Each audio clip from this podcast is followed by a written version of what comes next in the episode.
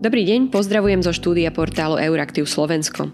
Moje meno je Lucia Jar a v dnešnom dieli podcastu sa spolu s mojím hosťom pozrieme na to, ako Severoatlantická aliancia koordinuje nasadenie spojeneckých síl na Slovensku a ako sa jej úlohy obmenili najmä tohto roku, kedy sa kvôli ruskej agresii na Ukrajine zásadne zmenilo bezpečnostné prostredie v celej Európe. Som veľmi rada, že naše pozvanie prijal veliteľ týmu pre integráciu síl NATO na Slovensku, plukovník Marian Kurila. Vítajte. Ďakujem, dobrý deň prajem.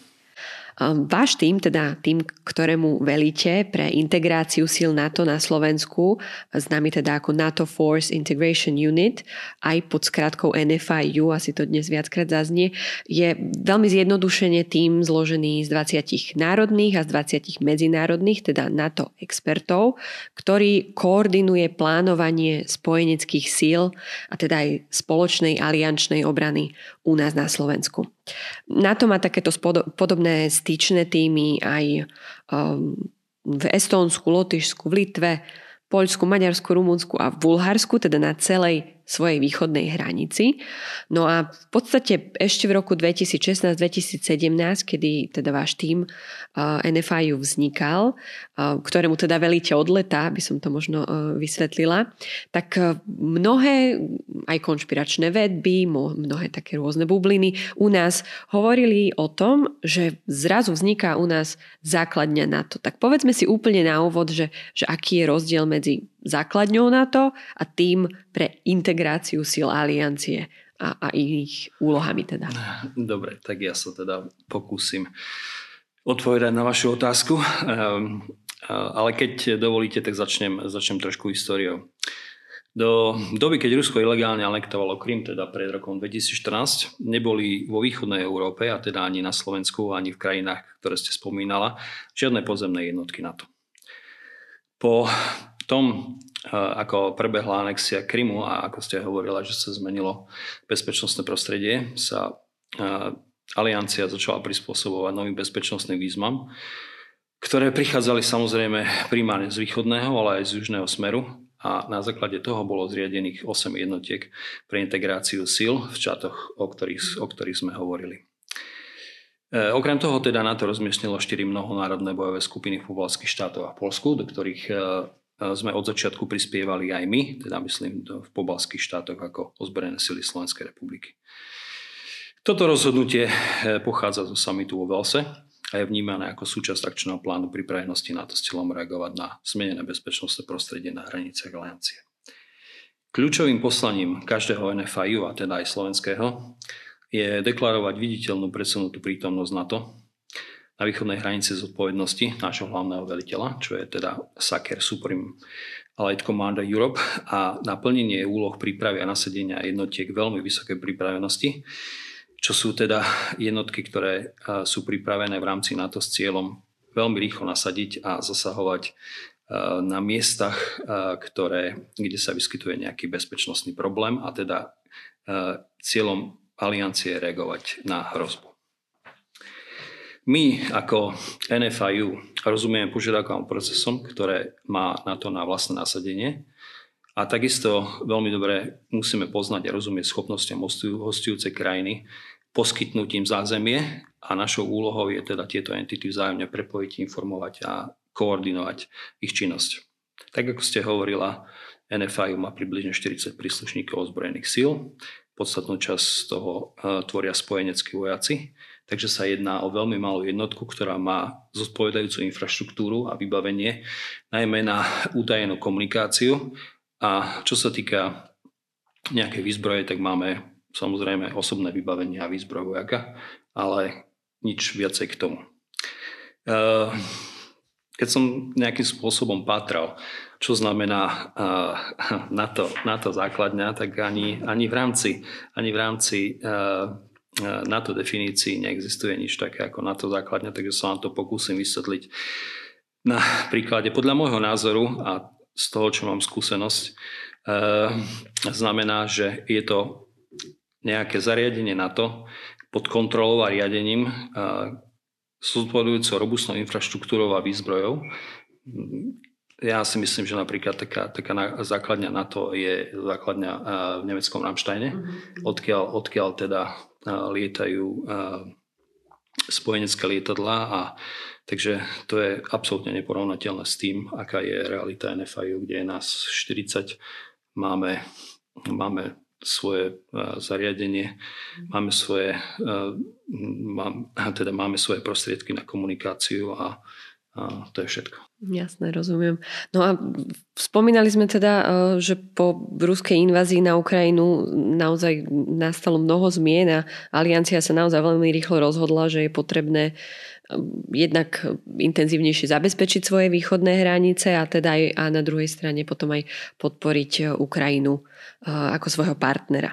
No a keď ostanem pri tej prvej časti, tak samozrejme to je niečo veľmi relevantné aj pre, pre vás a teda posilňovaním východného krídla NATO sa udialo to, že v podstate už v marci prišli na Slovensko prvé NATO jednotky, to boli myslím holandskí najmä a špeciálne nemeckí vojaci, ktorí teda pomáhali pri rozmiestňovaní protivzdušnej obrany Patriot.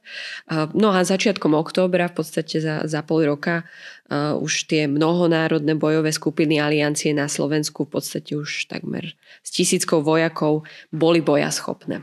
Ako teda vyzerala najprv tá príprava príchodu tých aliančných síl z, a hlavne nejakej jej podpory z vašej strany, teda zo strany NFIU?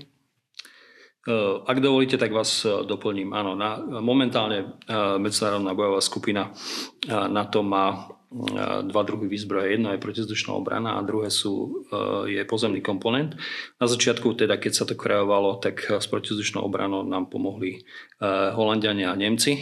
Nemci e, momentálne stále pôsobia na území Slovenskej republiky, ale to je v rámci jednotiek NATO a na základe bilaterálnej dohody u nás pôsobia aj Američania so svojimi, so svojimi zbraniami protizdušnej obrany Patriot. Čo sa týka pozemného komponentu, tak tam tzv. Lead Nation sú Češi a v rámci toho, akým spôsobom teda pôsobia na území Slovenskej republiky, ich podporujú e, ďalej Nemci, Slovinci e, a samozrejme e, jednotky ozbrojených síl Slovenskej republiky. Keď sa budeme baviť o tom, ako vyzeral príchod aliančných síl, tak musím jednoznačne konštatovať, že slovenské NFIU sa nejakým mimoriadným spôsobom nemuselo pripravovať na príchod a rozmiestnenie aliančných síl, ktoré teda v súčasnej dobe tvoria túto medzinárodnú jednotku. Je to z toho dôvodu, že NFIU je postavené a vycvičené tak, že musí byť v reálnej dobe pripravené a schopné čo v tomto prípade teda aj tak bolo, plniť požadované úlohy a poskytovať informácie a koordináciu teda služby také, aby zabezpečili teda rozmiestnenie síl a konajú na základe požiadavky buď hostiteľskej krajiny, alebo NATO, čo je teda nadriadená zložka NFIU, prípadne v súčasnej dobe na základe požiadavky jednotlivých štátov, ktoré tvoria túto bojovú skupinu. Naše úlohy súviseli najmä s procesom plánovania a rozmiestnenia spojeneckých síl a zabezpečovali sme to poskytovaním styčných dôstojníkov, poskytovaním odborných znalostí o hostiteľskej krajine, e, znalosťou procedurálnych postupov a ich premietaním, teda e, postupov na to a ich premietaním do praxe, znalosťou miestnej, miestnej infraštruktúry a samozrejme e, podporou prostriedkami utajenej komunikácie, ktoré, ktoré sú súčasťou uh, NATO Force Integration Unit Slovensko. Keď si spomínate na, na ten príchod uh, postupný, uh, boli tam niektoré také možno najväčšie výzvy, ktoré vám napadnú, že ako, áno, s týmto sme, to, toto bola pre nás akože taká dôležitá vec, možno nejaký, tak, taký vojenský oriešok to nazvem. Tak, ako ste hovorila, a, a ja teda som veliteľom od leta, takže ja som, ja som samotné nasadenie tejto medzinárodnej bojovej skupiny e, nezažil a neriadil z úrovne NFIU, ale jednoznačne takáto, takáto vec, ako je nasadenie niekoľkých stoviek alebo tisícov vojakov prinášal logistické problémy, takže, takže áno, keď tam boli nejaké výzvy, tak určite boli v rámci logistického zabezpečenia, ale tak ako som aj hovoril so svojimi ľuďmi predtým, ako som tu prišiel, neboli, nejakým, neboli nejaké významné problémy, ktoré by, ktoré by mali vplyv na rozmiestňovanie jednotiek vtedy, keď teda boli nasadzované na území Slovenskej republiky. Ako NFIU podporuje túto mnohonárodnú jednotku spojencov NATO vlastne dnes?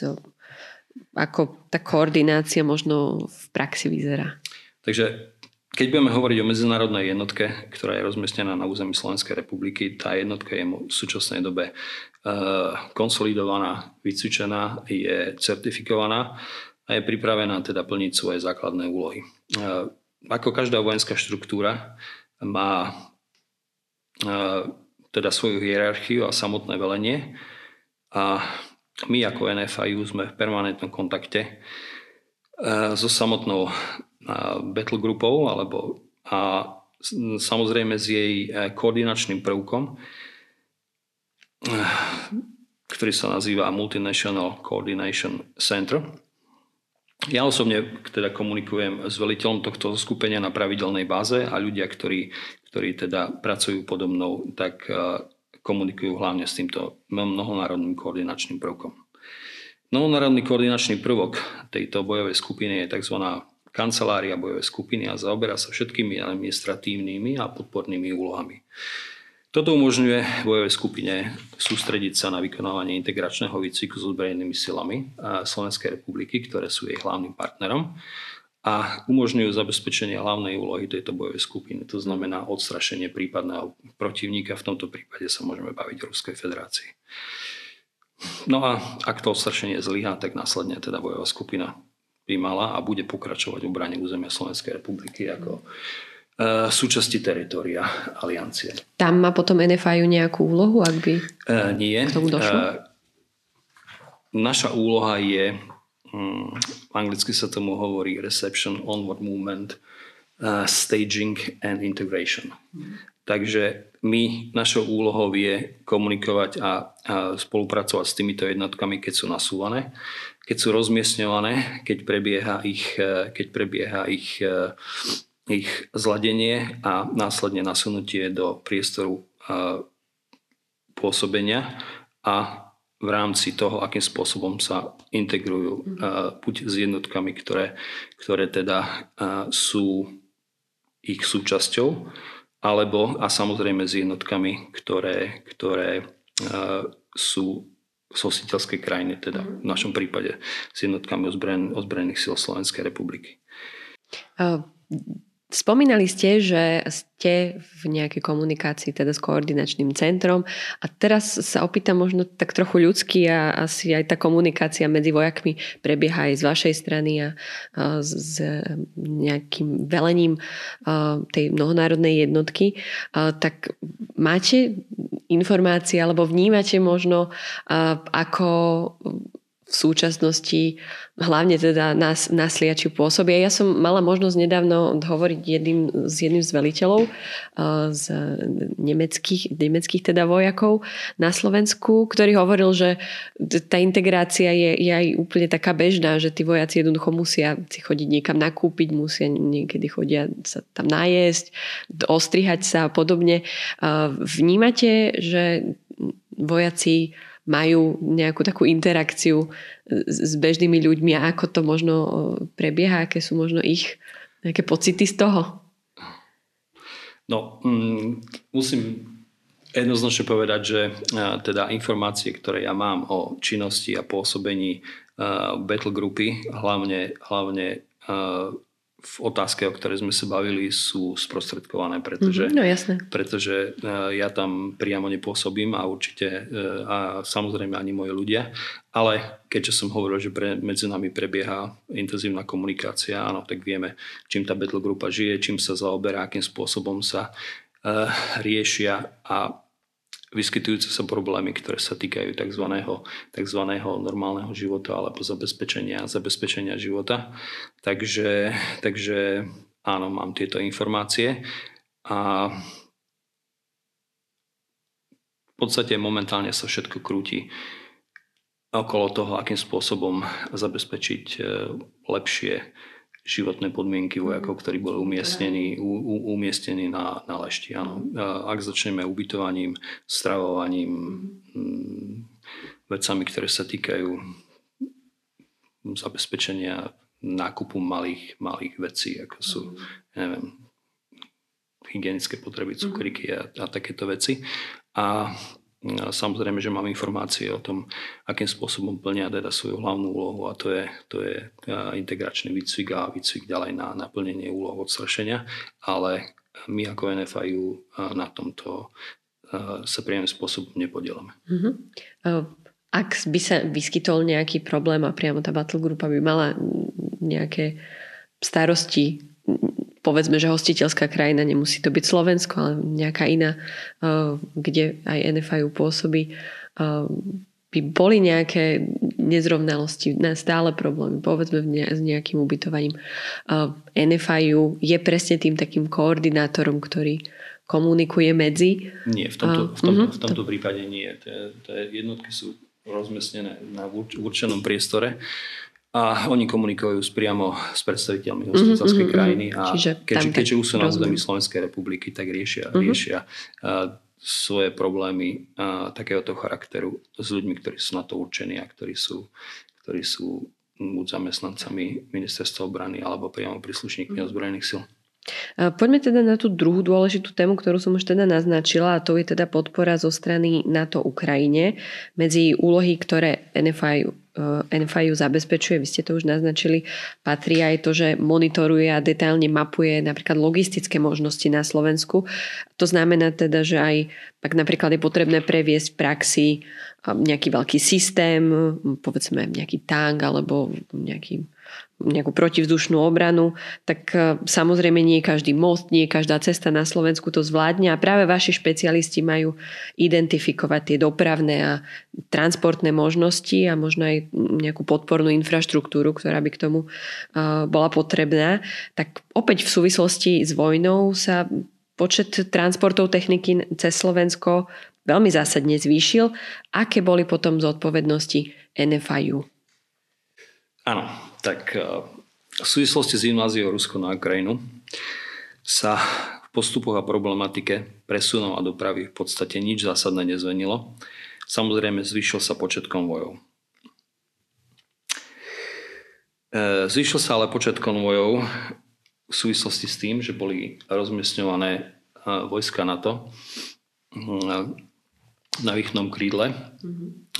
NATO a NFIU je a bolo zapojené do týchto činností.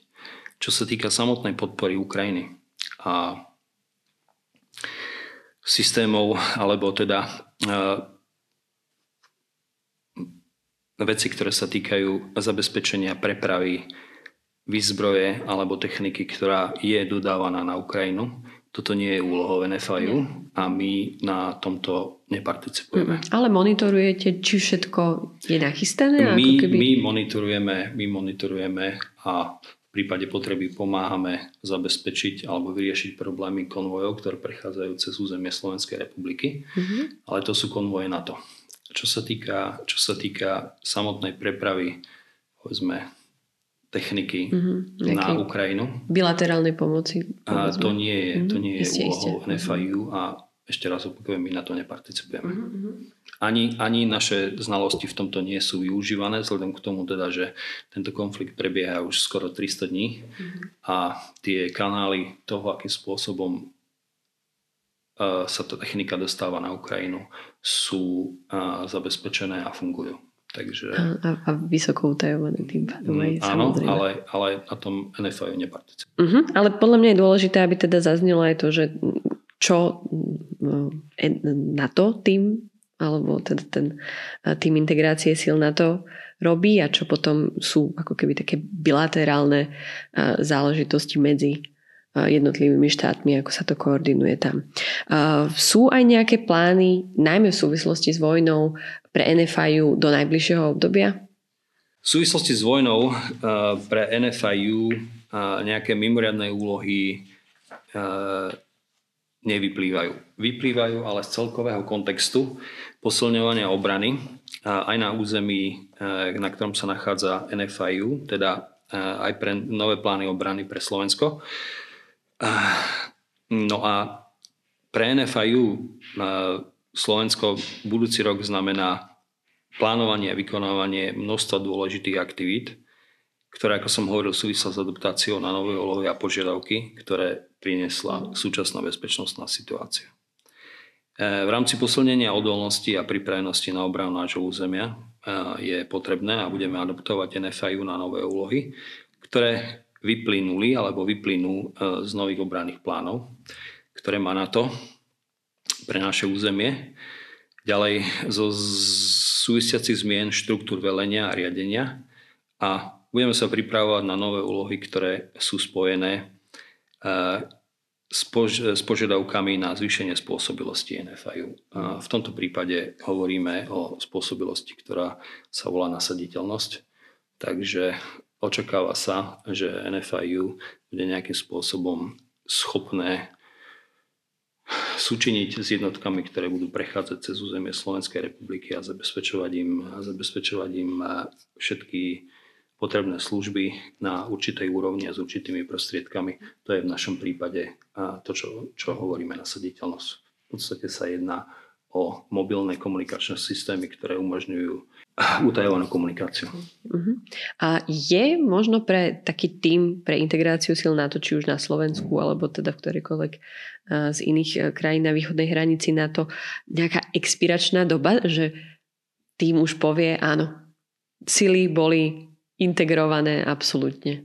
Sú, je nejaká, nejaký konečný dátum, dokedy takýto tým vie v krajine, alebo má v krajine mandát pôsobiť? My ako jednotka NATO Force Integration Unit uh, sme pod uh, velením štruktúr NATO.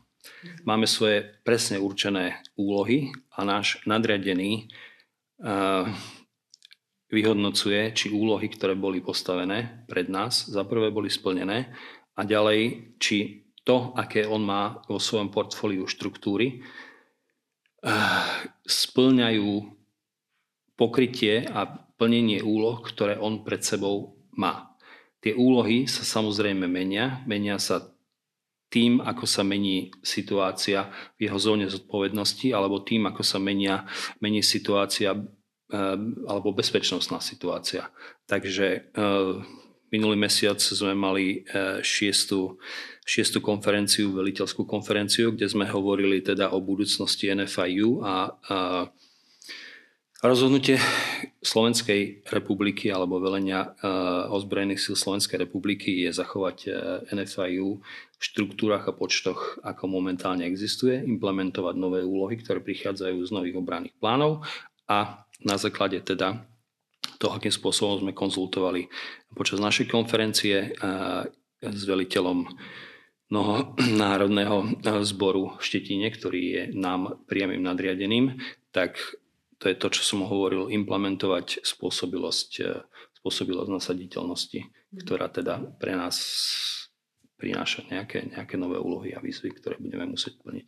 Ale, ale uh, základná teda informácia je, že NFIU je súčasťou štruktúr, ktoré sú momentálne relevantné k tomu, aby plnili úlohy odstrašenia a v takejto polohe, ale samozrejme s novými adaptovanými úlohami bude pôsobiť aj do budúcnosti.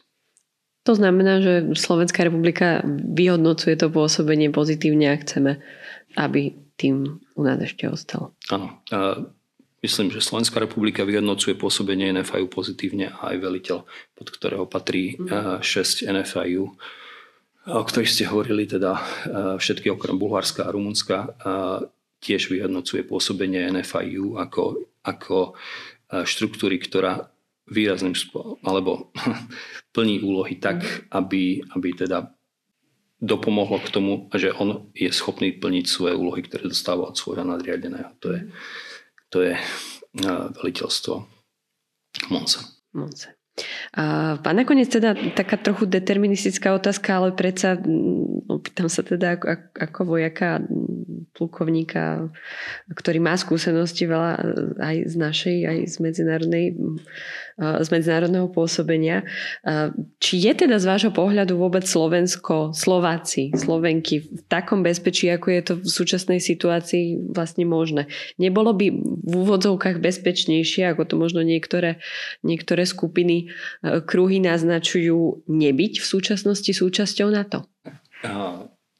Na túto otázku vám musím odpovedať tak, že budem prezentovať e, môj osobný názor, ktorý ale samozrejme korešponduje s oficiálnou politikou Slovenskej republiky a s oficiálnou politikou ozbrojených síl, ale e, je to, je to môj osobný názor, o ktorom som presvedčený, pretože som vojak, ktorý patrí do ozbrojených síl a ktorý patrí, ktorý patrí do NATO. Ja osobne som presvedčený, že Slovenská republika je pevne zakotvená v euroatlantických bezpečnostných štruktúrach a to z môjho pohľadu poskytuje obyvateľom Slovenskej republiky ten najvyšší možný štandard bezpečnosti. Aký je na to dôvod? Kolektívna obrana na to je založená na dodržovaní zásady, tak ako všetci vieme, že útok na jedného alebo viacerých jeho členov sa považuje za útok proti všetkým.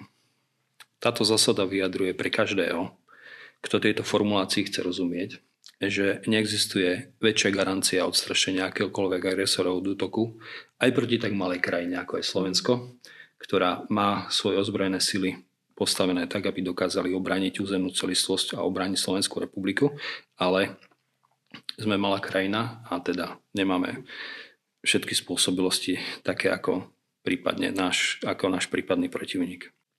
NATO podľa môjho názoru disponuje vojenskými silami, ktoré v prípade potreby adekvátne obránia akékoľvek člena aliancie a porazia agresora.